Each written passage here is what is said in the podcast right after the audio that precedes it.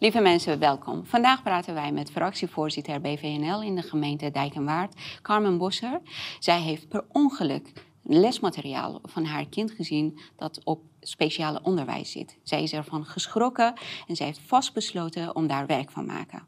We praten met voormalige gemeenteraadslid Peter van der Velde. Je, bent, uh, je was gemeenteraadslid in Nissewaard. Klopt, spijt En, en we dijken met elkaar in uh, het onderwerp uh, culturele zelfhaat. En waar dat vandaan komt. Ik ben heel erg benieuwd. Ja. En we nemen ook een kijkje in Den Haag. Onze politicoloog Jernas Ramatarsing gaat daar meer over vertellen. Dames en heren, ik ben Shora Vestali en jullie kijken naar een nieuwe aflevering van de Tafel van Vestali.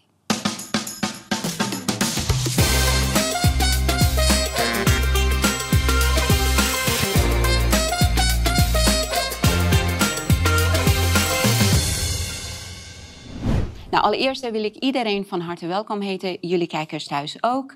En ook mijn gast aan tafel, Jernas Ramatarsing, yes. politicoloog. Voor de tweede keer hier bij ons. Ja, zeer vereerd. Ja, dankjewel. Ik ben heel erg blij dat je hier zit. En we hebben twee nieuwe gasten bij ons in de studio. Voormalige gemeenteraadslid Peter van der Velde. Ja. Uit Nissewaard. Ja, Nissewaard. En uh, dat is de gemeente. En uh, Spijkenisse, dat Spijkenisse. waar ik vandaan kwam.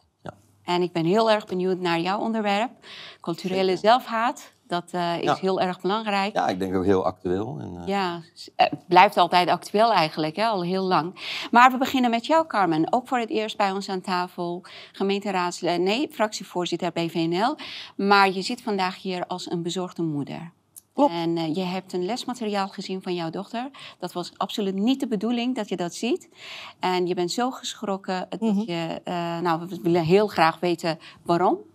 En Ja. uh, ik maak me ook een beetje zorgen, want ik heb ook naar jouw fragment gekeken. We gaan nu samen kijken naar het fragment die je ons gestuurd hebt. Ja.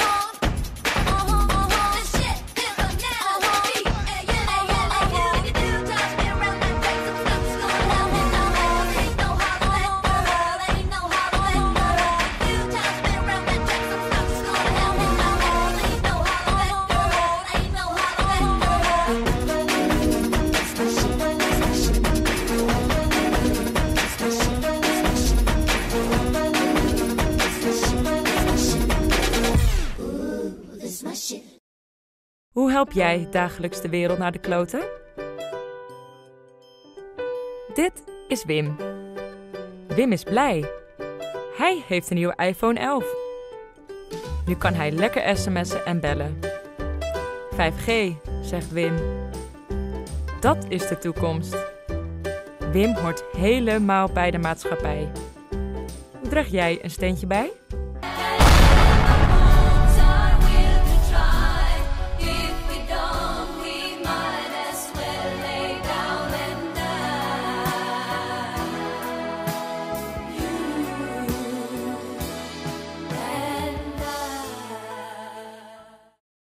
Bedenk nu drie scenario's waarin jij de wereld aan het verneuken bent. En maak hier schetsen van.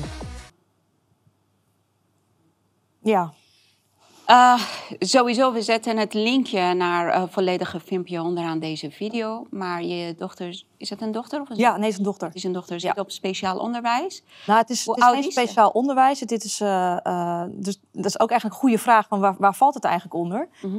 Eh, zij heeft speciaal onderwijs gedaan. Ze is eruit uitgestroomd naar de kunstschool. Kunstschool Artians ehm, gaat het in deze over. Dit is voor, voor jongeren eh, vanaf 18 jaar met, met een beperking. ehm, eh, vaak wel ook al leerachterstanden. die met een, een indicatie, zoals een zorgindicatie, binnenkomt bij de kunstschool. Dus je kan je voorstellen dat het hele kwetsbare jongeren zijn die, ehm, ja, die het heel erg nodig hebben om, om, om zichzelf daar te kunnen zijn, maar ook gewoon zorg op maat te kunnen krijgen. En waarin ook veiligheid centraal staat. Eh, ze vertelde me dat wij eh, in de week van 19 november zijn gestart met dit, eh, dit onderwerp. Ehm, en ik vroeg haar van, hoe, ja, ik heb eerder natuurlijk gevraagd van hoe lang liep dit eigenlijk al? Want ik zag die papieren en ik schrok me werkelijk echt zo gigantisch van wat daar allemaal op stond. Eh, ehm, en hoe ongelooflijk het is, hoe, hoe haal je het eigenlijk in je hoofd om zoiets aan te bieden aan zo'n kwetsbare groep? Als je een volwassen persoon bent en je kiest voor zo'n kunstproject, kan ik me voorstellen dat je, nou ja, dat je daar met je volle verstand eh, dat doet met eh, mensen die ook met z'n volle verstand mee bezig zijn. Maar nu heb je te maken met een speciale doelgroep. En die bied je dit aan als lesmateriaal. Ehm, en ze gaf eigenlijk aan van, ja, mam, als ik dat vertel, dan ben ik, ben ik vervelend. Hè, dan ben ik negatief. En iedereen vindt eigenlijk vindt het goed. En als ik het niet goed vind, ja, nee, dat kan natuurlijk niet.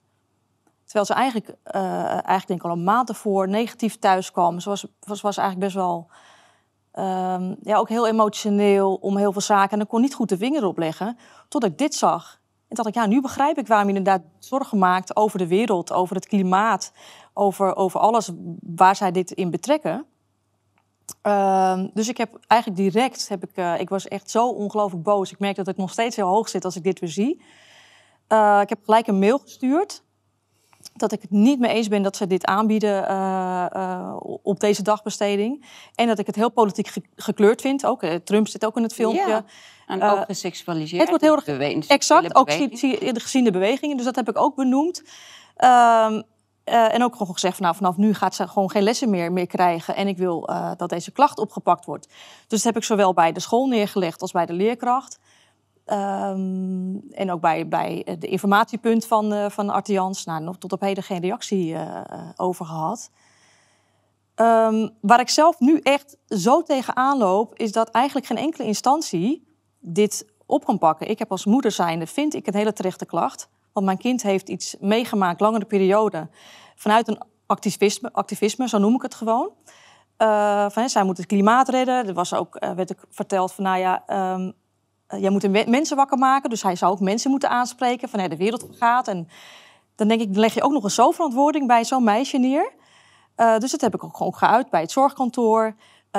Bij het CIZ heb ik ook inmiddels een klachtenbrief nagestuurd. Ik heb de schoolinspectie heb ik ook eh, gesproken en gebeld. En daar loop je dus compleet op vast. Want de schoolinspectie zegt, ja maar wacht even, wij zijn er voor leerlingen tot 18 jaar. Ja, maar ja, deze leerlingen zijn 18 jaar, dus wij hebben geen grondslag. Er is geen wetgeving om hier te handhaven. Eh, vervolgens spreek ik het zorgkantoor en zij zeggen, ja maar Arte Jans die heeft geen KVK-registratie onder, eh, eh, onder, onder, onder, onder zorg. Ze zijn geen, geen, geen zorginstelling. Dus ja, daar kunnen we ook niet eh, in, in handhaven. Dus ik ben nu heel erg aan het zoeken en eh, vooral aan het onderzoeken. Waar kun je eigenlijk als ouder terecht hè, als je kind eh, dagbesteding krijgt en dan lopen dit soort zaken of er zijn klachten? Waar kun je terecht? Nou verwijst die, die website van Artian zelf naar een klachtenregeling. Die heb ik vandaag gebeld. En ze geven aan van nee, maar dit is, dit is voor, voor leerkrachten. Een soort arbodienst. Dit is voor, dus leerklachten mogen daar... Die mogen, Leerkrachten mogen een klacht daar neerleggen. ja, als ze zeg maar... En de ouders niet. Nee, maar dat staat er dus wel bij. Hè, voor leerkrachten als, als cursisten. Nou, dan wordt zij waarschijnlijk als cursist gezien.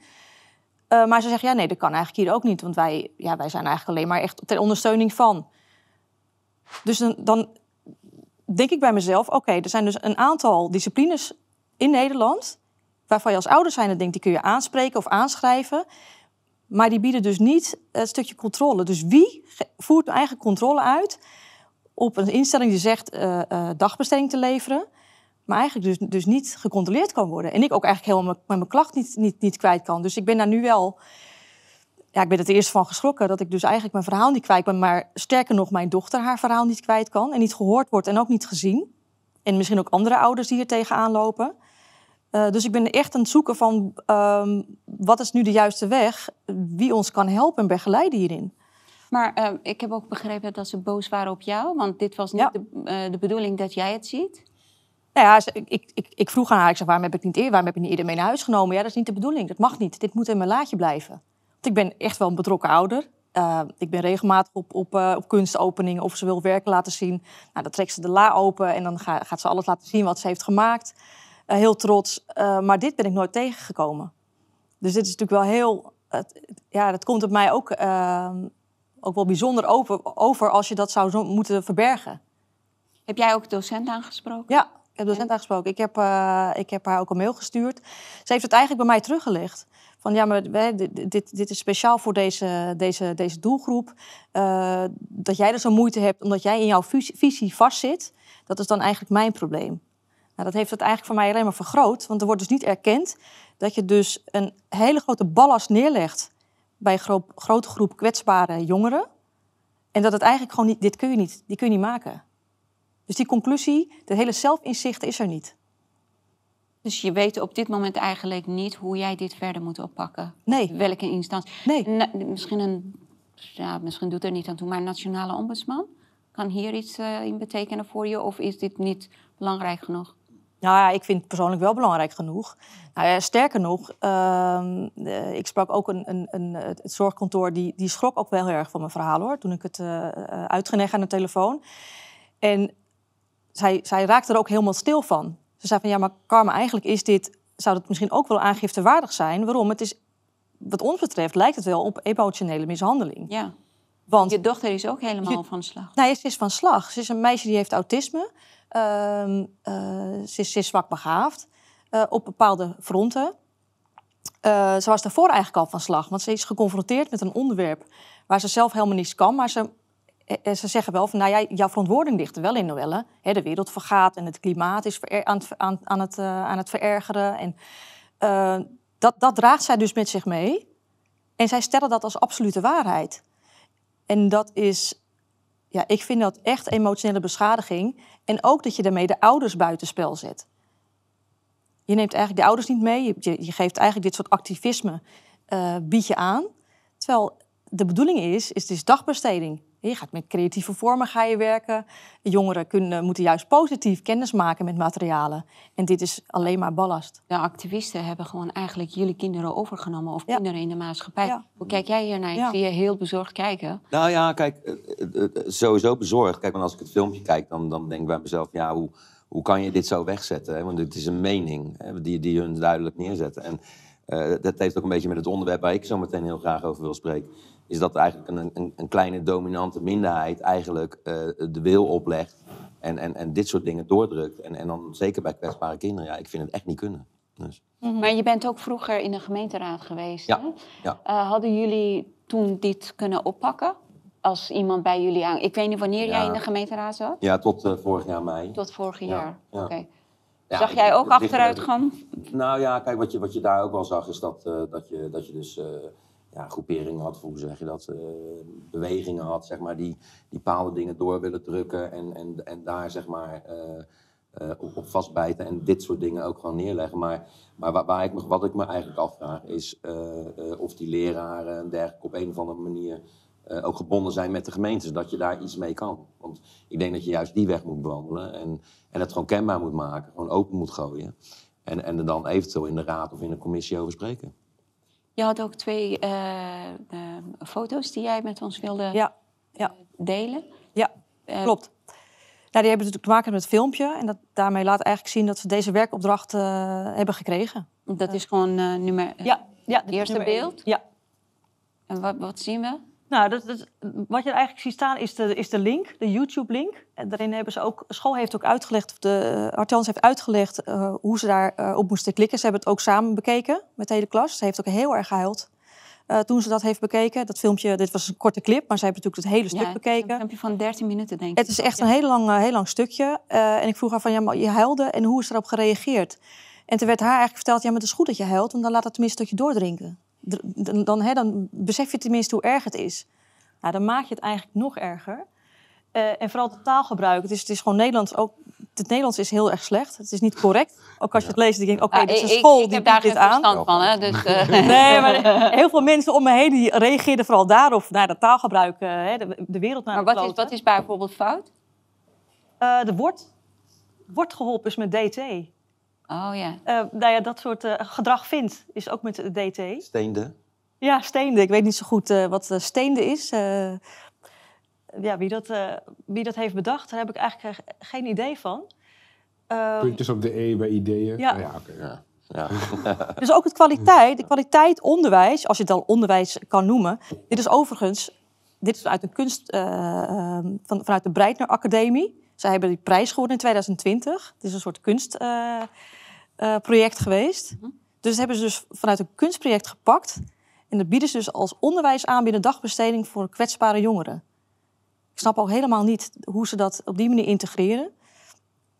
Ehm, en dan met dit, dit soort taalgebruik. Ja, dat- ik, ik, ik vraag me af, dat is echt een, echt een verarming van überhaupt on- onderwijs. dat je, dat je dit aanbiedt. Wat vind jij hiervan? Ja, nou, ik heb in 2013 uh, mijn beklag gedaan over linksindoctrinatie. Uh, toen ik aan de, aan de UvA studeerde. En ja, dit valt een beetje in diezelfde categorie. Kijk, in principe als je dit filmpje ziet, het is gewoon een vrij standaard, weet je, cringe links filmpje. Ja. Alleen prima als iemand het op YouTube zet. Alleen mm. het, het heeft echt niks te maken met onderwijs of waarheidsvinding.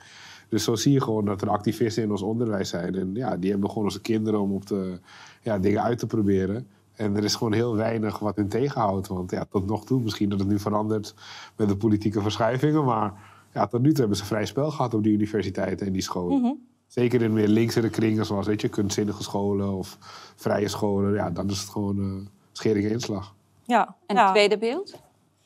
Ja, het tweede beeld. Dan zie je eigenlijk de plaatjes. Um, wat ook weer refereert naar uh, het klimaat, hè, de wereld naar de kloten. Dat komt ook wel heel vaak, uh, vaak voor, dat zinnetje. Ja, echt, uh, hoe bedenk je dat om dat zo, zo te noemen? Um, ja, ook allerlei beelden waar, waar ze ook helemaal niks mee kunnen. Allerlei kunstuitingen, wat zij ook dus al schokkend vond. en heel erg bij haar, bij haar binnenkwam. kwam. Um, ik heb natuurlijk wel verder zitten zoeken ook. Van ik, want ik zat ook voor mezelf een link te zoeken van hoe, hoe komen ze in één keer van die, om die stap te zetten om, om over het klimaat te gaan hebben en dat als waarheidsvinding neer te zetten van hey, dit is het en hier moeten jullie iets mee doen hè, als opdracht zijnde. Ik ben het wel gaan uitzoeken en uh, de leerkracht die dit heeft geïntroduceerd, zij is zelf klimaatactiviste, ben ik achtergekomen. En zij heeft ook een soort school gedaan voor uh, climate leaders. Is dat van Extinctions Rebellion? Nou ja, in, ik, ik vermoed dat dat vanuit die hoek komt, maar ja, maar hoe ben je achtergekomen dat ja, ik ben, ik, ik, ben gaan zoeken, want ik denk, waar moet ik een link zoeken van waar komt dit vandaan? En ik ben naar achtergronden gaan zoeken. Um, ja, toen viel bij mij natuurlijk het kwartje. Dan denk ik, oké, okay, dus je gaat jouw activisme, wat jij uh, aanhangt, ga je op die manier binnen deze dagbesteding brengen. Is er geen advocaat die dit wil oppakken, denk je? Nou ja, Want dit vind ik schandalig. Ja. Ik vind het ook schandalig. Uh, en niet alleen voor mijn dochter, maar ook voor alle andere jongeren die hier zitten, die uh, ja, misschien geen mondige ouders hebben of die het misschien lastiger vinden om dit op te pakken. Ja, ik zou het heel erg fijn vinden als een advocaat dit op zou pakken. Want er moet toch een, een instantie zijn die dit aan de kaak stelt, dat dit gewoon absoluut niet kan. En er moet een controle zijn. Uh, en als ik dan kijk, KVK, nou ja, ze vallen eigenlijk helemaal niet binnen een zorginstelling. Hoe kan het dan ooit zijn dat zij een contract hebben kunnen krijgen? Want moet je daar dan... Uh... Ja, daar ben ik dus ook heel erg nu aan het zoeken. En dat, dat ga ik ook wel verder uitdiepen. Van hoe kan dit? Want zijn deze mensen eigenlijk wel gecertificeerd? Hè, zijn deze mensen wel echt leerkracht? Of hebben, hebben zij wel uh, capaciteiten? Kan je dat ergens uh, via scholen of zo? Dat... Ja, no normaal gesproken, kijk, dit advies is, is, is, is verstrekt nadat zij uit school ging. Hè, dit, is een, dit lijkt ons een goede plek voor haar. -hmm. dan heb je met contracten te maken, met zorgcontracten. Zij, heeft, uh, zij valt onder de, onder de wet langdurige zorg. Dus ze komt met een PGB, koop je zorg in. In dit geval is het dus mm -hmm. de, de, dagbesteding en ze heeft een stukje vervoer ook nog. Dan ga je ervan uit dat zij de controlerende factor zijn dat dat klopt. Dat alle aspecten kloppen om, om de dag, dagbesteding te mogen geven. Maar blijkbaar is dat dus niet. Dus iedereen in Nederland kan dus roepen, ik geef dagbesteding. En niemand die er dus controleert. Want het is voor een 18 jaar en ouder. En de schoolinspectie zegt, ja nee, maar daar kijken we niet naar. We hebben geen wetgeving daarvoor. Dus daar zit denk ik wel een enorm gat in de wetgeving... waar we denk ik ook iets mee kunnen... om te voorkomen dat je dit soort rare uh, uitspattingen krijgt... binnen dagbesteding of CQ-onderwijs. Maar als hierdoor nog meer regels gemaakt worden... of nog meer wetten dat, dat, dat werkt alleen maar beperkter. We moeten juist zorgen dat screening veel strenger wordt plaatsgevonden. Dat activisme geen plek krijgt in onderwijs. Mm -hmm. Toch? Ja, nee, daar ben ik het mee eens. Alleen nu merk je dus, nu loop ik dus vast op een stukje en ik zoek ergens gehoor. Maar die, die, die, daar is dus geen wetgeving voor. Dat zegt bijvoorbeeld de schoolinspectie al. Dan zou je daar misschien kunnen zoeken. Ja, ja. Nee, dit, dit valt onder een stukje onderwijs. Kun je misschien de leeftijd opschroeven waardoor het er wel onder, onder valt. Hè. 18 jaar is ook zo absoluut. Vaak in Nederland zie je ook 18 jaar ben je volwassen, dan weet je het allemaal al. Nee, want je moet nog doorontwikkelen. En ik denk dat het, dat het nu vastzit op die 18 jaar, dat je hem kan doortrekken. Maar ik ben het met je eens, überhaupt moet dit niet, hoort dit niet thuis. Uh, het is ook een heel politiek verhaal. Dat hoort helemaal niet uh, plaats te vinden in, uh, binnen dagbesteding of, of, of scholen. Volgens mij het moet gewoon activisme verboden worden in welke vorm dan ook. In Ja. onderwijs en ook wat met onze kinderen te maken Mhm. heeft. Want ze manipuleren hersenen van onze kinderen op een manier dat het bijna nooit meer goed komt. Je kan hem niet meer terugdraaien. Nee, nee, maar ik ben blij ook dat ik er nu achter ben gekomen. En dat zij het vertrouwen aan mij hebben gegeven. Nou, ik laat het je zien. Maar goed, op het moment dat je dat dan ziet... dan eh, gaan er bij mij wel allerlei eh, bellen rinkelen. Toen jij in 2013 was het toch? Ja. Zei je, eh, dit hebt aangekaart dat links steeds meer en meer infiltreert in ons onderwijs. Wie heeft je toen eh, geholpen? Of nou ja, wie ik, heeft je toen een... ik, ik kwam toen bij Paul Witteman op zich, moet Ja, ik dat heb ik ik ook heb toen nog een paar columns geschreven voor, eh voor Elsevier. Ook over inderdaad eh, de groene lobby, waar, waar het ook weer verband mee houdt. Weet je, die mensen die zeggen dat de wereld eh, morgen gaat eindigen. Eh, ik moet zeggen, ik heb wel wat steun gehad van mensen. Eh, zelfs die journalist in het Parool die over mij had geschreven, die was links. Maar die zei, eh, ik herken dit nog van in de jaren zeventig. Dus dit is iets wat we eigenlijk al weten. Ik heb het niet ontdekt. Ik heb het meer een beetje weer naar boven gebracht, zou je kunnen zeggen. En ik denk dat we nu tien jaar later kunnen concluderen, zeker met eh weet je, Hamas-demonstraties, dat er wel echt wat meer Ja. aan de hand is dan gewoon wat linkse docenten of docenten die overwegend links stemmen. Want daar is natuurlijk ook allerlei eh, bewijs voor. Eh, dus ik heb wel wat steun gehad. Alleen of het iets heeft veranderd, dat durf ik niet. eh, Nou, blijkbaar niet. Ik denk het niet. nee. Nee, nee. En maar ben jij nu met een actieplan bezig? Of heb jij een eh, persoonlijke plan dat je gaat volgen?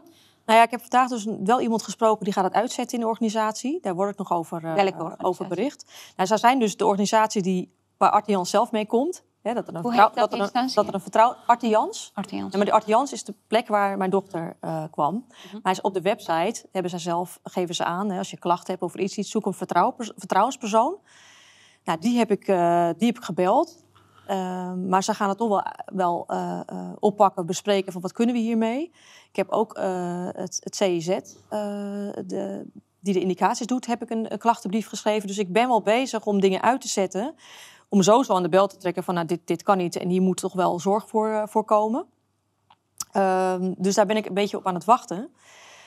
Dus ik ben heel benieuwd hoe dat loopt, maar ik laat het ook niet los. Ik ga wel door, net zolang totdat eh, er eh, een instantie is die zegt... hier durf ik me in te wagen of hier, hier kan ik qua wetgeving wat mee. Ehm, want ja, mijn dochter is wel gestopt. Ik ben direct eigenlijk gestopt met, eh, met deze dagbesteding. Ik vind het niet veilig. En ze gaf Nee. zelf aan, ik voel me niet veilig. Ik vind het helemaal niet prettig om hier te zijn. Ehm, nou ja, dat, de belangrijkste voorwaarde is veiligheid. En die kunnen zij niet bieden. Ze hebben ook geen zelfinzicht getoond. Ehm, dus ja, het houdt voor haar daarop. Dus wij zijn nu ook voor haar aan het kijken... is er een andere passende plek waar ze zich wel nou ja, vrij en veilig voelt.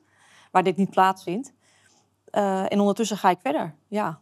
Ben jij eh, de enige die hiermee bezig eh, is? Of heb jij andere moeders die ook... Ja, dat, dat denk ik wel. Het punt is, de, ze zei, het is vanaf 18 jaar. Dus je zit ook met een wetgeving...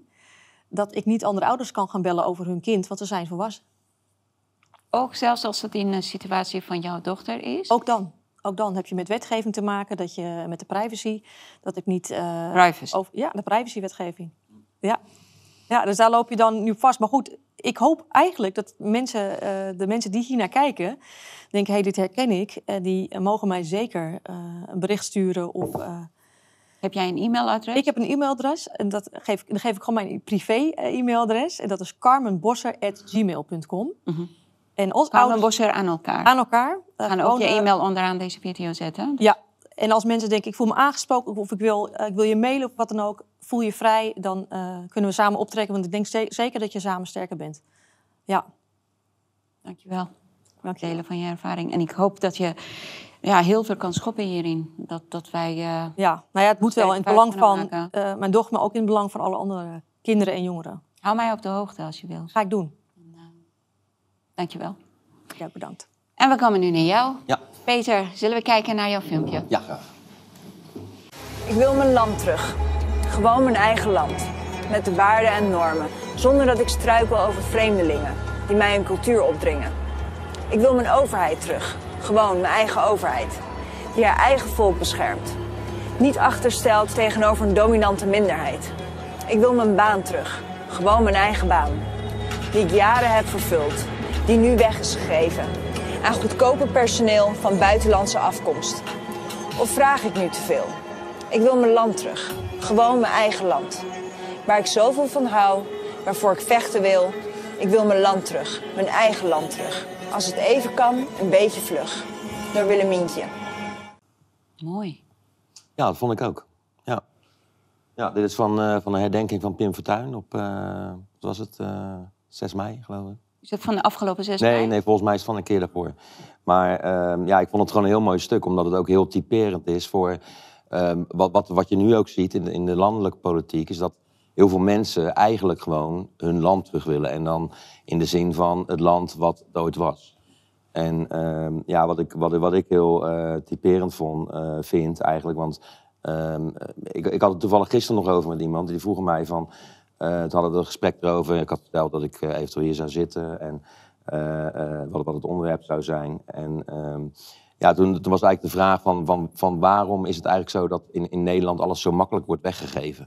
Hè, dus, dus vrijheden, tradities en dat soort zaken.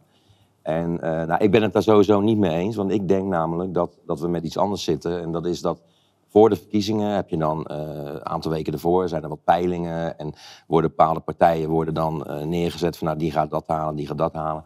En dan, eh, als dan de verkiezingen eenmaal geweest zijn, dan, dan, gaan, dan gaan, die, dan gaan de, de kartelpartijen, zo noem ik het maar even, heel makkelijk te, makkelijk te zeggen, die gaan dan vervolgens gaan ze dan eigenlijk de wil van een kleine dominante minderheid gaan ze uitvoeren. Ik heb vijf jaar in de gemeenteraad van Niswaard gezeten, Spijkenis is dat. Namens welke partij? Eh, eh, ik ben daar binnengekomen namens de PVV. En eh, de laatste 2,5 jaar heb ik daar gezeten voor Belang van Niswaard. En ehm, wat, wat ik daar gezien heb, want ik heb daar natuurlijk goed in de keuken kunnen kijken, is eigenlijk wat je nu ook landelijk ziet. Bepaalde partijen zeggen voor de verkiezingen van nou wij willen dit, wij willen dat. Hè, we willen geen windmolens, of eh, dat is lokaal dan. En dan vervolgens komt er een coalitie, iemand wordt wethouder en die wordt dan eh, wethouder en die gaat dan voor windmolens. En ehm, dat is ook wat je landelijk ziet. En dat is ook wat je ziet eh, eh, in geval met onze cultuur, met onze eh, soevereiniteit, onze vrijheid, wat je, hoe je het wil noemen. Eh, dat, dat uiteindelijk, er wordt van alles beloofd vooraf. En uiteindelijk wordt, wordt een stukje bij beetje toch weer wat weggegeven. En dat is wat je eigenlijk de afgelopen tientallen jaren ziet. En ik denk dat, dat daardoor de cultuur ontstaat van weg met ons. Dat, dat idee. En eh, stukje bij beetje. Dat is wat er, eh, wat, wat, wat, wat er nu gebeurt. Bestaat nu Nederland echt? Gewoon echt een Nederland? Heb jij dat gevoel dat Ja, dat- Nederland nog, nog bestaat? Ja, dat denk ik wel. Dat denk ik wel. Alleen eh, wat je in de grote steden ziet. ik ben werkzaam in, als buschauffeur in Rotterdam. Hè, dus ik, ik rijd daar heel de dag doorheen. Wat je daar ziet is dat gewoon hele wijken. ja, gewoon totaal niet meer Nederlands zijn.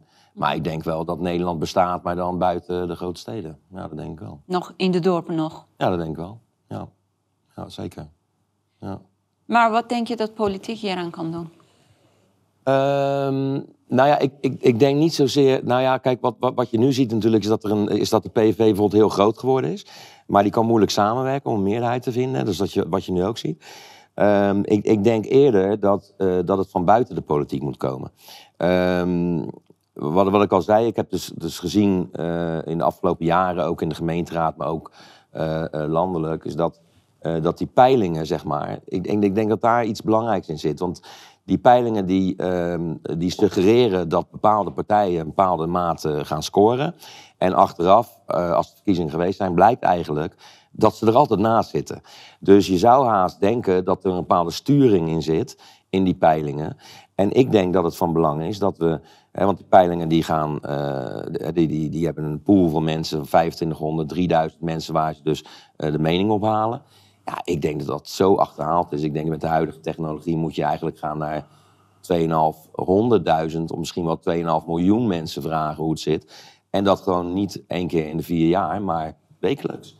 Bij eh, moties, bij amendementen, landelijk, maar ook lokaal. En dan bijhouden hoe de mensen daarover denken. Maar en hoe de zijn. Volgens mij, Maurice de Hond doet dat hoor. Hij stopt niet na de verkiezingen. Hij gaat door met peilingen die hij... eh, Ja, maar die, eh, eh, ik, ik wil niemand, niemand benadelen en ook niet bepaalde namen noemen. Maar de grote peil- peilingsbureaus, eh, die zitten er vaak toch wel naast. En, Denk eh, je? ja, dat denk ik wel. Nou ja, dat zie je bij de afgelopen verkiezingen ook, twee weken van tevoren. Had nooit iemand dat, dit verwacht. En Maurice de Hond zat toevallig wel vrij dichtbij. Ja. Maar de andere bureaus, eh, die zaten er ook vrij ver naast. En Misschien dat- omdat Maurice graag. gewoon eh, constant doorgaat.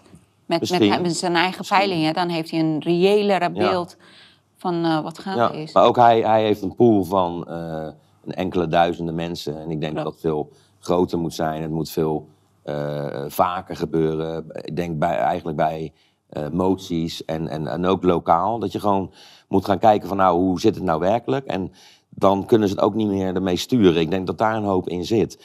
En ehm, ja, goed, dat is, een, dat is een beetje waar ik aan denk. En eh, ik denk dat je uiteindelijk eh, dat. dat, dat eh, want je, je begon erover van. want hoe noemde jij dat ook weer in het begin? Culturele zelfhaat. Precies, dat. En ehm, ik, ik denk niet dat dat zozeer bij de Nederlanders bestaat. Maar ik denk dat dat vanuit de overheid, vanuit de partijen. Ehm, zo structureel wordt ingebracht. Dus wat je net ook zag bij, bij Carmen hè, op, Ja. op school. Dat er dus eigenlijk. eh, eh, nou, rechts is fout, eh, Trump is fout.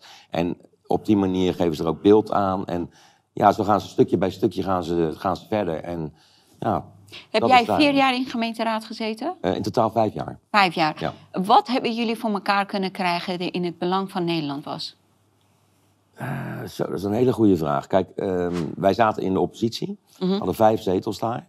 En ehm, toen ik daar kwam als PVV, eh, ja, d- d- je krijgt gelijk tegenwerking natuurlijk. Hè. Je wordt gelijk bestempeld als. eh, dus, dus echt heel veel met het coalitie kan je, kan je niet heel veel bereiken. Het enige wanneer je wat bereikt is als je druk zet. Dus, dus wat wij dus zagen in de gemeenteraad is dat bijvoorbeeld een onderwerp. in Niswaard had je op een gegeven moment, vlak voor de winter, waren er 30 eh, eh, daklozen. Dus, eh, In totaal. ja, Nissewaardse daklozen. En ehm, nou, het werd kouder en ik ben daar vragen over gaan stellen. Ja, dat was niet belangrijk. En weet je wel, ja, die mensen die, die willen ook vaak niet in een woning, zeiden ze dan. Of het is allemaal lastig. Of we sturen ze naar Rotterdam. Terwijl Rotterdam, daar ben ik gaan informeren, die stuurden ze weer terug. Dat was een heel verhaal. Ehm, en op een gegeven moment hebben wij besloten van... we gaan dat gewoon elke week... bij elke eh, commissie, bij elke raadsvergadering... gaan we opnieuw vragen hoe zit het nou met onze daklozen. Het zijn onze daklozen. En we hebben wel ruimte voor eh, 119 eh, asielzoekers, statushouders per jaar. Hoeveel? Eh, 119 per jaar moeten En hoe, hoeveel zijn de bewoners van uh, Nissewaard? Eh, 83.000. Oké. Ja. Maar achteraf komen er ook gezinnen bij, noem maar op. En er was ook ruimte voor eh, ja, iets van 80 of 90 eh, eh, Oekraïners die ze zomaar op konden vangen. En ik had zoiets van, nou dan kunnen wij voor die 30 mensen... en dat zijn ook onze mensen, die kunnen we dan ook een plek geven. Ja. Ehm, en dat, dat was heel lastig, daar werd mee geschoven en dat was allemaal, ja... ja dat, dat, en, en wij hebben er druk op blijven zetten en uiteindelijk is daar dan een plek voor gevonden. Maar dat is een hele strijd die je moet voeren in de, in de raad. En hoe makkelijk was het om voor asielzoekers een opvang te regelen? Ja, dat is, dat is allemaal geregeld. Hè. Dat is geregeld met, eh, met eh, wooncorporaties en dat gaat eigenlijk automatisch. Kijk, dat is het probleem. Hè? Ik, ik- kijk, ik ben zelf ook als vluchteling naar Nederland gekomen. Mhm. Ik heb niks tegen echte vluchtelingen. Zeker niet. Een echte vluchteling die in een land binnenkomt, dan is hij dankbaar. Dan gaat hij ook elke mogelijkheid pakken om de dankbaarheid te laten zien Ja. door de maatschappij. Je hebt ook heel veel gelukzoekers en die Mhm. verpesten het ook voor de rest van de of, eh, vluchtelingen. Maar vanaf dat moment gaat het gewoon gelijk mis. Want dan een Nederlander, een normale Nederlander, Mhm. die kan nadenken. Dan ziet hij, iemand komt binnen, heeft nooit iets gedaan voor dit land... en die past zich niet aan, die krijgt van alles. Ik ben een Nederlander, Nederlander. mijn oma en opa hebben altijd gewerkt... weet ik veel, belastingen betaald. Ja. Ik krijg geen steun van mijn eigen overheid. En die steun wordt weggegeven aan mensen die wij niet eens weten wat de afkomst is. Nee. Of wat ze voor ons gaan doen. Of wat ze met ons gaan doen. Ja, ik denk dat het ook een centenkwestie is hoor. Ja. Wat ik in de gemeente heb gezien is dat eh, ja, je hebt locaties waar eh, eh, vluchtelingen opgevangen worden, statushouders opgevangen worden. Eh, de, de, over, of de gemeente krijgt ook van de overheid krijgen ze, geld om mensen op te vangen. Hè. Dus het zijn allemaal geldstromen die daarmee te maken hebben. Lokaal, ik, ik zal geen namen noemen, maar bepaalde wethouders na hun eh, politieke carrière gaan vaak naar een, eh, een wooncorporatie. Eh, hè, daar daar gaat ook heel veel geld in om. En ik denk dat het echt ook lokaal ook echt een centenkwestie is. En dat is op die manier van bovenaf sturen. En op een gegeven moment, ja, iedere gemeente die daarmee te maken heeft, die wil ook. Maar hoe komt dat je beloond wordt als jij voor vreemden je inzet... Mhm. en als jij je eigen bevolking wegduwt? Hoe, hoe komt Ja. dat dat wordt beloond? Ja. Dat is toch reden om eh, boosheid in de maatschappij te creëren. Tuurlijk, maar die is dat weet ook? iedereen. Ja. Hoe, hoe. Ja, maar ik denk dat die boosheid er ook echt daadwerkelijk is. Ik denk, ik denk dat, dat, eh, dat, dat eh, kijk, want dat, dat weet jij nog beter, maar toen de tijd met eh, Oekraïne, dat verhaal, eh, dat, hè, dat, er, eh, dat we een, een volksraadpleging kregen van willen we zeg maar een associatieverdrag hebben of niet. Nou, de, de, de bevolking van Nederland zei gewoon duidelijk nee, dat willen we niet. En vervolgens komt het er toch. Ja. En, en dat zie je ook lokaal. Ehm, een ander voorbeeld, bijvoorbeeld eh, Sinterklaas, Zwarte Piet. Nederlandse traditie. Ik bedoel, als je hier naartoe komt, naar Nederland, eh, dan, eh, dan weet je, hè, eh, net als als je als vrouw zeg maar een mannenberoep gaat doen, je gaat brandmeerman wil je, wil je worden, dan weet je, je komt in een mannenwereld. Als jij uit Ghana vertrekt en je bent gekleurd en je kom, wil naar Nederland toe, dan weet je, je komt in een blanke wereld met hun Tuurlijk. tradities. Ja. En we hadden dan in Niswaard hadden we dan een dame, dat was een, van één partij. En die was falikant tegen het Zwarte Pieten verhaal. Een En- Nederlandse dame. Een Nederlandse dame, ja. Mhm. En eh, toen hebben we een, eh, op een gegeven moment is dat in de commissies gekomen, is dan in de raad gekomen, is er een motie eh, neergelegd door die partij om, om dan Zwarte Piet te stoppen en dan over te gaan tot een andere Zwarte Piet. En ehm, eh, die heeft het toen uiteindelijk ook gehaald. Maar er zijn er, toen heeft zij mensen in laten spreken, twee mensen in laten spreken, die eh, heel veel problemen hadden vroeger. Die kregen daar eh, ja, nachtmerries van. En die waren ja, helemaal ontdaan als het weer Zwarte Piet eh, verhaal langskwam en zo. En ja, dat is, dat is waarom ik echt zie dat van tevoren is daar niet over gesproken. Hè. Van tevoren bij de verkiezingen daarvoor is er wel voor Zwarte Piet gesproken. Ik zat bij de PVV. Dus ja, wij staan voor tradities, heb ik toen gezegd. En zo waren andere lokale partijen natuurlijk ook voor de tradities. Maar dan zijn er verkiezingen geweest. En dan is het zo dat eh, het college toch buigt voor een eh, ja, dominante minderheid. Die, eh, die zoiets neerlegt en er een heel verhaal van maakt. Hoe dan komt-. Hoe komt dat een minderheid zo kracht en invloed kan hebben? Nou Ja, we hadden het er net, net nog even over.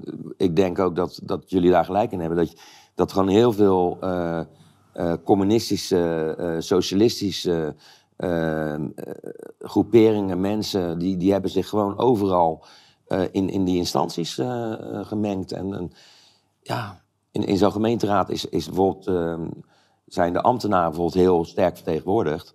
Hè, want die helpen de, de wethouders. De wethouder die komt vaak... eh, ja, die, die, die, vaak een nieuwe wethouder weet niks. Die wordt door de ambtenaar geholpen. En eigenlijk wordt in zijn mond eh, gelegd van wat hij moet zeggen of wat hij moet doen. En je ziet dat die ambtenaren ook, ook knetter, knijter links zijn. En dat is, ja, dat is door de tijd is dat gewoon zo eh, gegroeid, denk ik. Ik, ik heb heel lang gezegd, ik heb niks met re- rechts en links. Ik weet wat ik fijn vind en waar ik voor sta. Ja. En voor mij maakt het niet uit of het rechts is of links. Maar hoe verder we gaan, ik zie dan gewoon dat alles wat links zegt, dan ben ik daar tegen. Nou, niet alles, maar heel veel dingen. Ik ben gewoon daar tegen. Ja. En mentaliteit van rechts, dat, dat spreekt mij veel meer aan. Dus vanzelfsprekend dan ben ik rechts, denk ik. En eh, ik denk dat Nederland ook aan het wakker worden is. Mensen zien het Dat steeds meer en meer. Kijk, met de vorige verkiezingen hebben ze duidelijk laten zien met de provinciale statenverkiezingen. Ondanks alle propaganda. Oké, toen werd BBB extreem groot gemaakt in de media. Mhm. En eh, nou, dan hebben ze ook het meeste zetels eh, gehaald. Maar afgelopen verkiezingen, ondanks alle indoctrinatie, ondanks alle propaganda Ja. dat ze lieten zien in de media, hebben mensen toch voor iets anders gekozen. En dat geeft mij hoop. Jij ook, Jernas? Of ik hoop krijg door de uitslag? Ja? Eh, Niet voor BVNL natuurlijk, maar Er zijn goede en slechte aspecten aan de uitslag. Ik eh, kan het van beide kanten we bekijken. komen zo meteen naar jou. hè? Oké, ik ben heel erg benieuwd. Ja, ik ook. Ja, Peter, dankjewel. Alsjeblieft. We kunnen dit afronden en we komen nu naar jou. Eh, we gaan eerst kijken naar een filmpje dat je ons gestuurd hebt. Tikje narcistisch, Je- een filmpje van mezelf. Nee, nee maar dat vind ik helemaal niet erg. Weet je wat ik erg vind? Je bent, je, bent, je bent iemand die bekend is met de camera en alles. Je hebt het echt als een kleuter gefilmd, eh Jernas. Dit was een Zoom-call met Sidi. Oké, we gaan kijken. We gaan kijken naar je filmpje. Ik ben de spindokter van Geert Wil. Dit is wat ik tegen hem zou zeggen voor de verkiezingen. Geert, dit is wat je moet doen. Je moet voor de verkiezingen zeggen dat de PVV niet meer wil dat de Koran wordt verboden. Je moet voor de verkiezingen zeggen dat de PVV, omdat ze willen regeren en omdat ze de andere partij gerust willen stellen, alleen maar criminele Marokkanen wil deporteren. En je moet zeggen dat we geen moskeeën meer willen verbieden, we willen gewoon geen nieuwe meer bouwen. En je moet zeggen dat je die vraag over Marokkanen niet had moeten stellen, omdat het tot verwarring heeft geleid. ja, Als, ja, ja, al- ja. Ja, als hij dat had gedaan, hè, Ja, ja. wat had Mark Rutte kunnen zeggen? Ah, ja, ja, ja, ja, ja. ja. Wat jij dus eigenlijk zegt, dit vind ik super interessant, Jernas. Je- je- Wat jij eigenlijk zegt is, als de PVV ervoor had gezorgd dat ze regeringsveeg zouden worden, met dit soort inderdaad hele slimme... eh, Hele eh, kleine dingen. Dingen die ja, je kan ja. weggeven, want je gaat ze toch nooit krijgen. Wat, wat, Ja, dan komt nog Dit een is- stukje na. Ja, nee, maar we gaan dat linkje onderaan Ja, ja. onze video zetten. Maar dit is twee jaar geleden. Ben jij de grote man achter Nou Ja, het ik- succes ik van Geert ik Wilders? Ik denk dat Geert Wilders misschien toevallig in zijn algoritme deze doorkreeg. En, eh, Vertel. Nee, hij werd natuurlijk ook wel enorm in de kaart gespeeld door, eh door, door Jessel Gus. Eh, maar dit had ik eigenlijk toen al gezegd. Van, eh, mijn punt was, we hebben 82 rechtse zetels. Dat was toen zo, nu nog meer. Ik zei, we hebben 82 rechtse zetels. Maar ik heb in Bereken je ook VVD als rechts? Nou, ja, ja, in die, in die, in die berekening. En ik zei toen, ik heb in mijn hele leven, ben 36, maar één jaar een rechtskabinet meegemaakt. Dat was gedoogkabinet Wilders.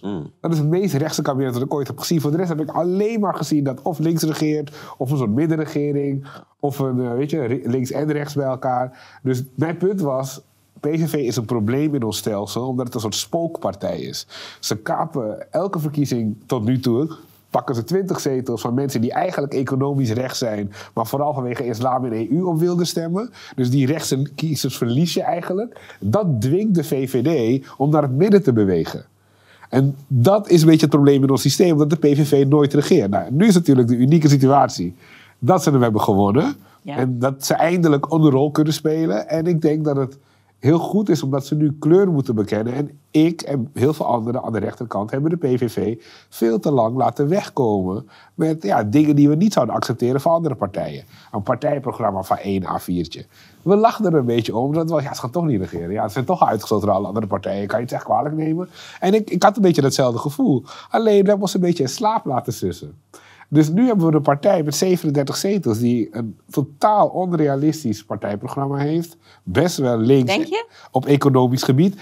De, de kerndingen die ze willen, dat is, die zijn wel populair. Dus migratie beteugelen, eh, de Nederlander op één zetten, niet buigen voor het buitenland. Dat is populair. Alleen als je letterlijk kijkt naar wat ze voorstellen, AOW naar 65, heel veel andere maatregelen. Dat kost handen vol met geld. Nee, maar ze willen ook stoppen met klimaatgedoe.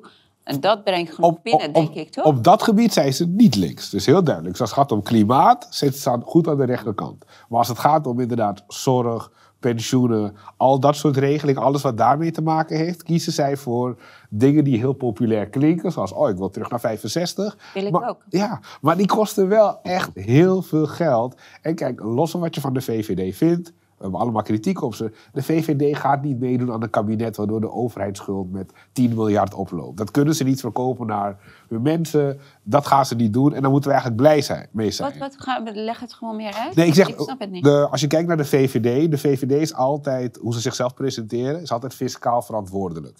Net een beetje als de Republikeinen in de VS dat beweren, wij kunnen met geld omgaan. Die linksen kunnen niet met geld omgaan. Dat is die uitspraak van Wiegel, toch? Sinterklaas zit hier, toen hij wees naar Den Uyl. Daar komt dat beeld vandaan. Links geeft geld weg, rechts legt op de portemonnee. Daarom kan de VVD het dus niet maken om in een kabinet te gaan zitten met eh, een PVV die ja, een enorm begrotingstekort wil laten oplopen. Dus Wilders heeft nu een eh, unieke window of opportunity, waarin hij het allermoeilijkste moet doen voor een politicus ooit. En dat is nederig zijn in victorie. Dus dat is zijn grote test. Of Wilders dat kan. Is Wilders in staat om ondanks zijn megawinst alsnog nederig te zijn? En wat ik hier ook benoemde, is ik zei... Het voordeel voor Wilders is dat hij heel veel dingen kan weggeven... die hij nooit zou binnenhalen. Dat is het beste wat je kan doen. Als jij heel veel dingen weggeeft... Nou, bijvoorbeeld als Wilders nu zegt tegen Jessel Gus... Oké, je hebt me. We gaan geen Korans verbieden. Hij geeft letterlijk niks weg. Maar het klinkt voor de buitenwereld. Oh, nou, Wilders geeft wel wat op. Dus dat is zijn voordeel. Dit zou Wilders moeten doen. Hij zou nu inderdaad met omzicht moeten zeggen. Dit zet ik allemaal in de ijskast. Kijk hoe ik over mijn schaduw heen regeer. Al die belangrijke dingen voor mij geef ik nu op. Terwijl iedereen in Nederland weet dat hij die dingen nooit van zijn leven zou realiseren. En het zijn ook dingen die heel veel Nederlanders niet willen. Ik bedoel, Nederlanders hebben kritiek op islam, zijn zeker islamkritisch. Maar als je de Nederlander gaat vragen, wil je echt elke Koran eh, verbieden? Dat kan ook niet. los van dat het niet kan, ik denk dat zelfs als zou het kunnen, zelfs als zouden we elke nieuwe Koran kunnen verbieden om te worden verkocht, denk ik nog dat Nederlanders dat veel te ver zouden vinden gaan. Ja, dat, maar de- denk je, denk je dat eh, de VVD en eh, NSC eh, dat nu ook wel doorhebben? Dat ze daarom niet willen onderhandelen? Want Wilders kan dit alleen maar eh, doen natuurlijk op het moment dat hij aan tafel komt te zitten. En dat zit hij niet. Nee, kijk, dus het probleem voor de VVD is de peiling die laatst uitkwam.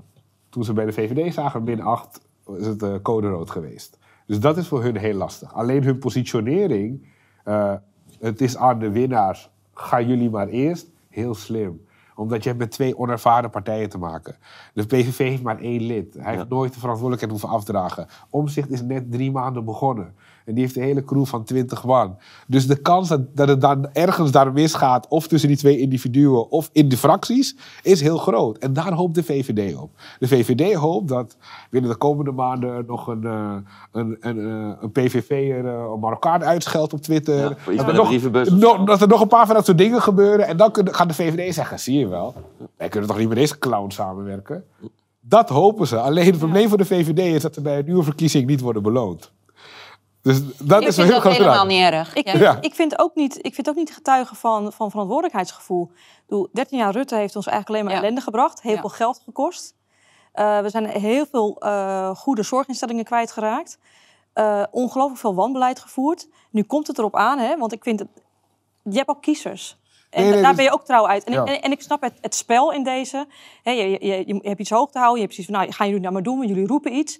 Maar je hebt ook je verantwoording. En ik denk dat Nederland, Nederlanders zijn klaar met spelletjes Ik denk dat ik, spelletjes spelen. Want zo kijken mensen daarnaar. En dat, dat hoor ik ook in mijn omgeving. Ja, VVD, jullie zeggen het nu wel mooi, maar neem ook je verantwoording in. Want Nederland kan het zich niet meer permitteren dat we nog meer zoveel jaren ellende ik, denk dat, ik denk dat iedereen doorheeft dat dit partijpolitiek is. Mm. Dat is zonneklaar, super niet subtiel hoe Jessel Gus met de bottenbel te werk gaat. Ja, iedereen iedereen eh. ziet dat. Alleen bij de VVD hebben ze deze afweging gemaakt. Als wij nu aan tafel gaan zitten met Wilders... en over migratie wordt het waarschijnlijk wel eens... En, wij, en er komt opeens een migratieakkoord uit, wat Pieter om zich steunt. Hm. En binnen drie maanden hebben we dat door de Kamer heen gekregen. Dan maken wij Wilders nog groter. Dat Maar is de VVD. De VVD heeft gekozen tussen twee kwaden. Het ene kwaad is, we werken met Wilders samen, het wordt een succes. En wij maken hem de nieuwe gedoodverfde premier. Nee, maar ze werken ook in hun eigen voordeel. Ja. Zo, maak- zo maken ze zichzelf kapot. Ja, maar zij gaan daar niet van winnen in de peilingen. Laten we eerlijk zijn. Als we nu zouden samenwerken, die drie gaan samen en het gaat goed. En Ja. Wilders is de premier, hij krijgt dingen er doorheen. Oh, migratie wordt beteugeld, yes. Denk je dan dat in de peilingen de VVD omhoog gaat schieten in de peilingen? Nee, maar dan bestaat VVD nog. Maar als ze nu Ja. ook niet gaan samenwerken, dan worden ze vernietigd. Ik zeg jou, ik, ze ik hebben... vind dat niet erg. ze hebben maar een- ik ook niet. Ze hebben een gok gemaakt uit twee kwaden. Het ene kwaad is, we maken... Ze hebben Wil- gekozen voor Ja. zelfmoord. Ja, we maken Wilders aan het fire. Ik vind het Duidelijk Hij, wordt, hij, hij is de Ja. komende tien jaar de premier. Ja, ja. En wij zijn misschien een marginale partij die 15 zetels haalt... en die mee mag doen aan Wilders Ja. grote project. Dat willen we niet. VVD'ers willen regeren. Of we nemen de gok dat het niet lukt met Wilders en Omzicht... dat ze het zo verkloten... Dat op een gegeven moment de kiezer gaat denken...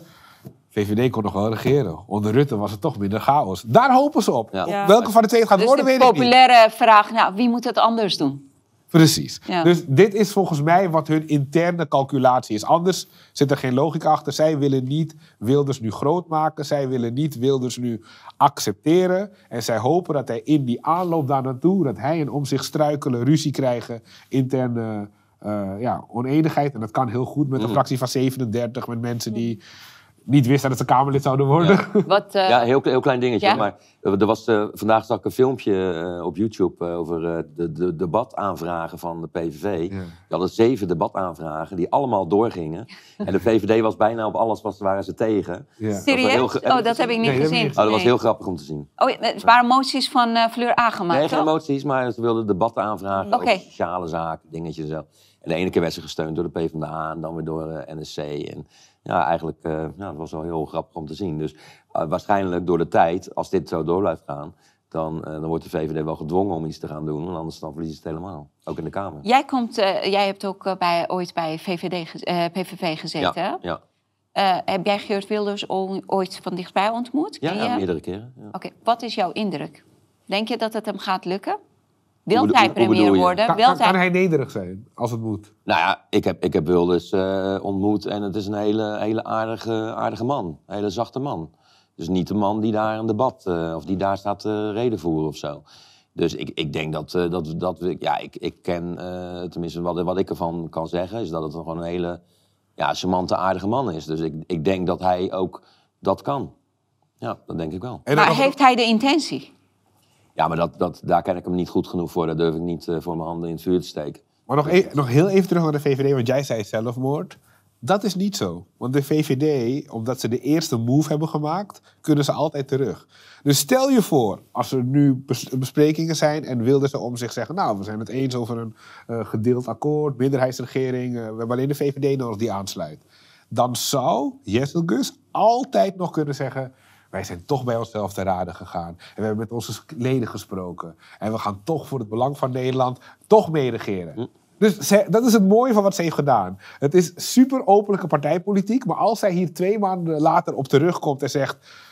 we hadden het fout, of dat akkoord wat er nu eh, ligt ziet er goed uit... en hier kunnen we het wel mee doen... en we hebben uit de mensen uit het land gehoord dat ze willen dat we regeren... kan ze nog terugkomen. Denk je dat mensen dat echt zo gauw vergeten en vergeven? Ja, het wel. Ja, ja, ja. Ja, ja, ja, ja, Als, nu, als, over twee maanden dit nu gebeurt, het omzicht en wilden ze het Ja. eens zijn. En dan zegt Jessel Gus, oh oké, ik sluit me nu toch wel aan. Dan gaan er niet allerlei mensen zeggen, ik ga nooit meer VVD stemmen. Maar mijn vraag is, denk je dat Nederlander Jezilgus zien als hun eh, eh, premier? Eh, Zij- wat mij opvalt, Nee. zij heeft nooit geen één vraag duidelijk beantwoord. In de hele campagnetijd niet, nu nog steeds niet. Mm. Er worden heel veel vragen aan haar gesteld. Sterker Ze nog, zegt heel veel, maar er is, zit geen antwoord erin. zij heeft nog nooit een origineel idee geuit in de Kamer of als minister. Eh, het stoort me ook altijd dat ze van die woordjes gebruikt als... dan gaan we ons inzetten voor dit land. Ja, voor welk ander land? Ja. Weet je, maar Ja. altijd dat soort dingetjes Ja. als dit mooie Maar land. sowieso ook Nou reclame die je... noemen, Oekraïne. Ja, dat maar sowieso reclame die je op televisie zag, eh, dat hij iedere avond 15 keer kwam. Ja, ik, eh, dan kwam gewoon een man of een vrouw en dan kwam zij en diegene ging haar of zijn zorgen uiten. Ja, ik werk heel hard, maar als iets tegenvalt, dan weet ik niet of ik overeind kan blijven staan. Zeg, ja, wij vinden dat het heel erg is dat, dat jij dit probleem hebt. Ik ben Dylan en ik sta aan jouw kant. Ja. Eh, Oké. wat is je antwoord? Ja. Wat gaat VVD doen? Nee, maar zij is het product van 13 jaar Rutte. Daarmee bedoel ik, Rutte heeft die partij van binnenuit gesloopt. Iedereen die nu nog op de lijst staat, zijn eh, Rutte-assistenten, Rutte-tassendragers. Ja. Me- Allemaal mensen uit zijn koker. Dus met andere woorden, er is geen kader meer. Die, in die hele fractie Ja, dat- zie je het zo? echt? is er, is er bijna geen kader meer over. En zij is het product van Rutte. Met andere woorden, slicklines, strategisch team erachter. Hij heeft een laag teflon over zich. Ja. Niks, niks blijft plakken. Alles. Alleen, Nou, is dat moet, minder... dat moet nog bewezen Ze worden. is, hoor. Dat- minder, eh, ze is minder kundig dan Rutte, minder grappig, minder innemend. Ja, Dus ze is nieuw, hè? het voelt toch als een soort van vrouwelijke versie van Rutte, die minder overtuigend is. Vrouwelijke versie van Rutte. Was hij heel mannelijk dan? Dat is heel gemeen, maar goed. Nou, ga door, ga door. Sorry. Ja, eigenlijk sorry, ben sorry. eigenlijk wel een man, ja. Nee, dus, dus- kijk, en, en, en dat is het probleem. Dus wat, wat Jessel Gus heeft, is dat er is geen ideologische basis ook meer. Nee. Het is- Nee. en ze zegt dan ook gewoon van ja, de fractie heeft het besloten. Er zijn misschien nu drie mensen of zo die nog wat te zeggen hebben in die Ja. fractie. Maar ze heeft dus al dat, ja, al die kwaliteit is, er, is eruit geramd. En ja, hoe de VVD daarvan moet herstellen, ik weet het niet. Maar als je 13 jaar iemand aan de macht heeft die alleen maar zijn mensen steeds op de lijsten zet. Kijk, Sophie Hermans staat op drie voor de VVD. Er is niemand in Nederland fan van Sophie Hermans. Er is niemand in Nederland die vindt dat het een goede politica is. Ik ben benieuwd hoeveel stemmen heeft ze gehaald. Dat zou ik ook Dan heel kunnen we weten zijn. hoeveel fans zij Ja, dat is een goeie. Ja. Maar, dus, maar, maar dat zegt iets, dat dit soort mensen, die komen heel hoog op de lijst. Eh, een Hermans, een Jessel Van den Burg. En dat zijn een beetje ja, mensen die een tekst eh, uitkakelen, autocue kunnen lezen. Wel hard werken, zich misschien goed inlezen, geloof ik allemaal. Eh, weet je, ik ken iemand die werkt op het ministerie van, eh, van Justitie. Dus die heeft wel eens voor haar gewerkt. En die, zegt, die is helemaal fan. Want die zegt, oh ja, ze, van? van, van Jesselgus in de zin van ze werkt hard als minister. Zegt Mm. iemand. Die zegt, oké, dat geloof ik. Volgens mij is ze een enorme streber. Ze is iemand die Ja. keihard heeft gewerkt en daarom is ze hier. Maar de kwaliteit, de authenticiteit, Waar staat ze de voor? creativiteit. Ja. Inderdaad, ik weet niet waar ze voor staat. Volgens mij En de morgen... verbinding niet meer hebben met de maatschappij. Ze hebben Absoluut totaal ja. geen idee wat er leeft en wat Nederlanders nodig hebben. Er wordt maar wat Ja, dat hebben ze wel in de verkiezingstijd natuurlijk wel. Ja, dan, dan ga je dan wel dingen roepen, maar daarna dan... En een Maar dat ander, zijn en, dingen die iedere keer worden en dan- Herhaling. Van en over omzicht wilde ik nog dit zeggen. Ik denk dat hij opzettelijk 20 zetels heeft gehaald. Ik heb er nog heel lang over Opzettelijk? nagedacht. Ja. Hoe bedoel je? Omdat als Omzicht gewoon had gezegd, ja, ik word premier, had hij de verkiezingen gewonnen. Had hij 31 zetels gehaald op zijn, op zijn sloffen. Hij had er geen moeite voor hoeven doen. Hij had gewoon 30 zetels gekregen, Ja, gratis. ja. Ik begin bijna te denken dat Omzicht wist, ik kan geen fractie van 30 man aan. En ik wil Oh, die druk niet. Ja, Dus als ik wel. gewoon een beetje ga aanstellen en zeg van oeh, wel of geen premier, dan zak ik een beetje. Ja, denk je? Maar, Ja, hij had ook alles kunnen verliezen, toch? Ik bedoel, ja, ik, ik, ik, ik- Nou, hij had wel te veel krediet hoor. Dan had Nee. hij nooit alles eh verloren. Dus ik, ik, ik vind het zo raar, als, want dit is een enorme blunder als hij niet zo bedoeld had. Als hij oprecht premier wilde worden, was het natuurlijk een grote blunder. Hij heeft de verkiezingen verloren in die zin. Hè? Mhm. Hij heeft het zelf weggegeven. Dus Ja. daar begin ik bijna te denken, misschien vindt hij het wel best. Ja. Dat hij 20 heeft, nog enigszins beheersbaar, kan hij eh, gerustig groeien. Maar als we even terugkijken op de verkiezingscampagne, grootste blunder in termen van zetelwinst, eh omzicht. Omzicht heeft tien zetels laten, la- laten verdampen doordat hij twijfelachtig deed.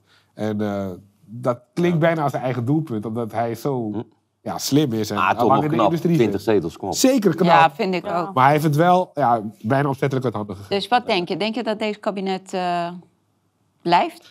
Kijk, ik denk dat Omzicht en Wilders allebei in een eh, hele vervelende positie zijn gemanoeuvreerd. Maar ik denk dat ze allebei eh, de VVD dit enorm kwalijk nemen. Dus ik kan me heel goed voorstellen dat er wel genoeg basis is voor die twee... om in ieder geval samen te gaan zitten en misschien wel aan een minderheidsregering te werken. Met Wilders? Ik denk wel dat... Ja, kijk, ik denk dat er nog één ding is dat Wilders kan doen. En hier heeft hij eerder over gepraat. En dit zou ook die nederigheid tonen. Ik denk dat als Wilders het premierschap weigert... Ik zeg niet dat ik dat per se vind, want ik vind dat hij heeft gewonnen. Dus in die zin heeft hij het recht om te Heeft hij je nummer? Eh, nee.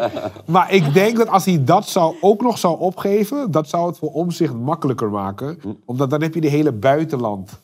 Ja, eh, eh, valt dan weg. En dat is ook voor de VVD makkelijker. Want bij de VVD zijn ze bang dat Rutte zijn baan niet krijgt. Omdat ja, het idee van Wilders als premier slaat een beetje sterk af. Dus als Wilders zou zeggen... in ruil voor inhoudelijke winst ben ik bereid om in de Kamer te blijven. Ja, ik denk dat als hij dat gebaar zou maken... dat het misschien wel groot genoeg zou zijn dat om zich zegt van... oké, jij bent de meest controversiële persoon van die partij... en jij gaat in de Kamer om je fractie daar te bewaken. Oké, met de Fleur Agema kunnen we wel werken. Dus ik denk dat dat de laatste troef is die hij nog eh, in handen ja. heeft. Maar ik denk niet dat hij dat doet. Denk ik niet. Daar kan jij het beter van. Nee, ik denk, ik denk niet dat dat doet. Ik, ik denk dat het zo gaat, als ik dat nog even mag zeggen. Ja? Eh, ik denk dat eh, eh, eh, de NSC en de VVD zo lang blijven treuzelen en blijven doen... dat op een gegeven moment wordt gezegd, nou, dit gaan we niet worden. En dan krijgen we alsnog krijgen we dat eh, de PvdA aanschuift en dan kan het ineens wel. En dan maakt de VVD die move van nou, eh, in het bela- landsbelang... dit is niet onze eerste keuze, maar gaan we dat doen. En dan we uiteindelijk toch weer met, eh, met zo'n... eh, Met een hele die links overblijven. eh kabinet overblijven, dat Ja. denk ik ook. Ja, ik denk dat- 82 dat- rechtse zetels. Ik denk dat als Nederlanders dat alsnog accepteren, dan. dan Ja. Oké. Eh, ik denk dat we langzaam moeten afronden. Daarom ga ik nu naar kijkersvraag Hmm. die ons gestuurd is. Ja. Eerste vraag is van Petra voor Carmen. Ik merk ook dingen op school voor mijn kind die ronduit als indoctrinatie voelen. Wat zijn mijn rechten hierin? Veel ouders lijken hier geen last van te hebben. Ze vinden mij lastig en bestempelen me als wappie. Oh, die kennen wij allemaal. Ja, dat zijn veel gehoorde termen. eh. ja, allereerst is het sowieso heel erg na dat zij zich daar heel erg alleen in voelt. Want dat, dat maak ik eh, op uit. Zij heeft gewoon recht als ouder om gehoord te worden.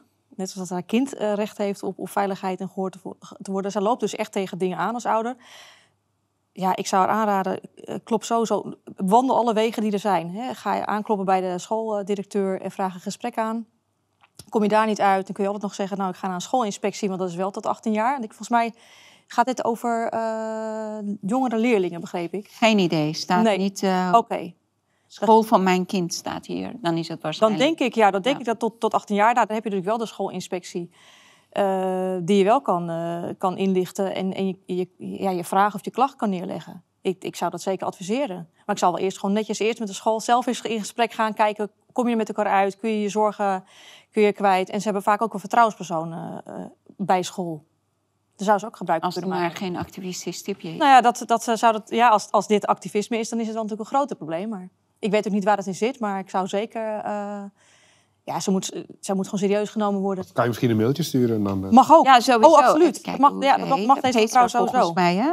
Ja, Petra, eh, je kan Carmen een e-mail Ja. sturen. Zeker. Volgende vraag is van Tom aan Peter. Ja. Wat is het verschil tussen een racist en iemand die zegt eigen volk eerst? Eh, zo, dat is een mooie vraag. Mhm. Ehm, nou ja, eigenlijk is dat wel heel simpel. Want ehm, kijk, als je over het Nederlandse volk spreekt, dan spreek je niet meer over eh, eh, blank of zwart. Of, eh, dat is gewoon een gemeleerd volk. En dus dat is, dat is eigenlijk het totale verschil. Kijk, wat ik altijd gezegd heb en waar belang ook voor staat, is dat het Nederlandse volk, dat zijn alle mensen die hier zijn, die hier geboren zijn, die hier wonen, die Nederlander zijn. En, en daar moet je het voor doen. Dus eh, eigen volk eerst, eh, dat was misschien eh, 40, 50 jaar geleden dat je dan alleen maar voor de blanke Nederlander was. Maar eigen volk eerst eh, staat nu voor eh, alle Nederlanders in Nederland eh, die gewoon eh, nu geholpen moeten worden. Dat is eigen volk eerst. En in, in die eh, context kan ik daar gewoon achter staan. Dus, eh, en dat is het gelijke verschil, want een, een racist is dus, je hebt eh, drie, drie rassen, geloof ik. Je hebt er wel een paar nog. Ja, meer, maar oké. ik kijk jou aan, want jij weet er meer van dan ik. Maar laten, laten we zeggen, voor het gemak dat je eh, zeg maar, eh, d- eh, makkelijk zeg maar, drie rassen hebt. Hè. Je hebt, je hebt eh, blank, je hebt zwart en je hebt, eh, wat is het, Chinees of eh, iets. Waar, iets waar val ik onder? Eh, dat, ik, Ik, ben denk niet wel blank, ik ben niet zwart. Ben ik blank? Nee, toch? En volgens mij vallen Iraniërs wel onder het blanke hoofdras, maar dat is weer een beetje... Maar goed, maar, maar, maar het, het is dus... Net blank. In mijn optiek is het alleen racisme. Je, hebt, je, hebt, je spreekt alleen van racisme als, de, als je vanuit ene ras een ander ras benadeelt. En ja. eh, het Nederlandse volk, dat zijn wij allemaal. Dus eh, ja, dat. Mooi gezegd. Dankjewel. En tot slot, Marieke richt eh, haar vraag aan Jernas. Hoe kun je nog vertrouwen hebben in de politieke poppenkast? Omdat het ons niet kunnen veroorloven om dat niet eh, te hebben. Want kijk, als ik als politicoloog ook al ga zeggen... jongens, het heeft allemaal geen enkele zin. Je hebt net gezegd, we hebben 82 rechtse zetel en dan krijgen wij waarschijnlijk nog eh, linkse overheid. Dus, nee, Nee, eh, Nee, dat zei ik. Dat zei ik. ja, maar dat zei hij ook. Oh. Er, er gaat, er gaat genoeg mis, maar onder druk is alles vloeibaar. Eh, we hebben nu, het Nederlands volk heeft nu een duidelijk signaal afgegeven. Het is de vraag hoe wordt het geïnterpreteerd? Wordt het geïnterpreteerd als, oh, er zijn 37 zetels met racisten in Nederland? Dat zou volgens mij een foute interpretatie zijn. Als de interpretatie is, oh, er is een duidelijke stem om migratie te Ja. beteugelen. Ik denk dat de meeste mensen dat wel begrijpen. Dan kan je in ieder geval zeggen dat het signaal klopt. Als het nu niet lukt, omdat jouw nachtmerriescenario uit zou komen, dan weten we wel dat we wel weer een instrument hebben. En als dan eh, de PVV 50 zetels haalt, of een Ja. andere partij ook nog 20 erbij. Uiteindelijk onder druk wordt in de politiek alles vloeibaar. Datzelfde geldt voor de Jesselgus. Eh weet je, eerst was het, ik wil best wat Wilders regeren als ik de grootste werd. Een dag voor het einde, nee, alleen als ik de grootste ben. En nu opeens helemaal niet. Dus dat is nog wel wat we weten, dat we kunnen nog wel signalen doorsturen. We hebben een signaal doorgestuurd over de BBB. Namelijk, die stikstofagenda willen we niet. We willen niet dat boeren worden onteigend. Eh, en nu is er weer een signaal afgegeven. We willen migratie beteugelen. Eh, het is nu alleen aan de politici om dat ja, correct te vertalen. En met alle risico van dien. Hè? Want kijk, als jij, jouw scenario uitkomt... Ja, dan gaat de ik hoop het VVD ook niet, hoor, Nee, nee, nee. ik denk het. Dan gaat de VVD wel verliezen. ik, ja. ik vind dat wij Dus in gewoon- zo'n scenario zie ik de VVD wel worden gewoon terug naar de CDA-grootte. Als zij inderdaad met, met, Onder de tien. met Timmermans gaan regeren, als haar draai wordt van niet regeren met Timmermans, wel gedogen met Wilders, naar wel regeren met Timmermans, nee, die draai is te veel. Ze kan nog wel terugdraaien naar alsnog met de PVV in het belang van Nederland. Ik vind dat Nederlanders moeten stoppen om alleen maar signalen af te geven. Ze moeten ook eisen waar ze recht, in, eh, recht op hebben. Dus weet je, ze zeggen oké, we hebben ons signaal afgegeven, gebeurt niet. Gaan we weer wachten, vier jaar. Nou, gaat Ja. vier jaar Nederland weer meer achteruit. Mensen, kom op. Maar het is ook lokaal, hè? In lokale Ja. politiek merk ik dat ook. Als wij raadsvergadering hebben, dan is die raadzaal leeg. En dan vraag ik mij af, wat doen wij hier fout? Want als het goed is, moet die raadzaal vol zitten met burgers die wat willen. Hè, die een inbreng willen hebben of inspreektijd willen hebben. Dus wij hebben dus echt nog heel wat te winnen Ja. qua vertrouwen. Dat die mensen daar willen zitten en het interessant voor ze wordt. Maar heel vaak worden ze niet eens gehoord. En daar moet een kentering in plaats gaan vinden. Al op lokaal niveau, maar ook op landelijk niveau. Ik vind dat wel heel mooi. Mag ik daar nog even een laatste Ja, eh, dingetje? En dan gaan we afronden. Ik heb eh, een tijdje geleden heb ik volgens mij ook met jou wel besproken dat ik eh, samen met wat andere mensen vanuit binnen de politiek, buiten de politiek, bezig zijn met een platform te creëren waarin we dit juist willen gaan, eh, gaan controleren. hè. Dus dat alle mensen in Nederland in principe eh, en noem de, werk, de, de, de werknaam even de derde kamer, dat mensen de zetel in kunnen nemen. Ook lokaal en dat ze dingen kunnen gaan controleren. Ehm, misschien, eh het is nou te, te, is te lang verhaal om daarover te hebben. Met enkele weken is dat klaar. Misschien eh, wil je me dan nog een keertje uitnodigen. Absoluut, Oh, absoluut. heeft gewoon een nieuwe uitnodiging de Ja, nee, graag. Laat me weten. En dan ben je van harte Ja. uitgenodigd. Want ik vind het Dank een hele mooie stap die je gaat nemen. En ik denk dat eh, dat heel veel voor Nederland kan betekenen. Ja, dat hoop ik.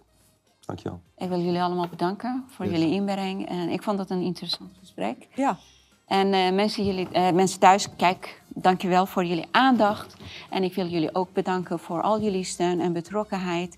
En jullie donaties, die hebben wij heel erg hard nodig. En hebben jullie vragen, suggesties of eh, bijvoorbeeld gasten die jullie hier bij mij aan tafel willen zien? Mail mij via feestali.welsmers.nl.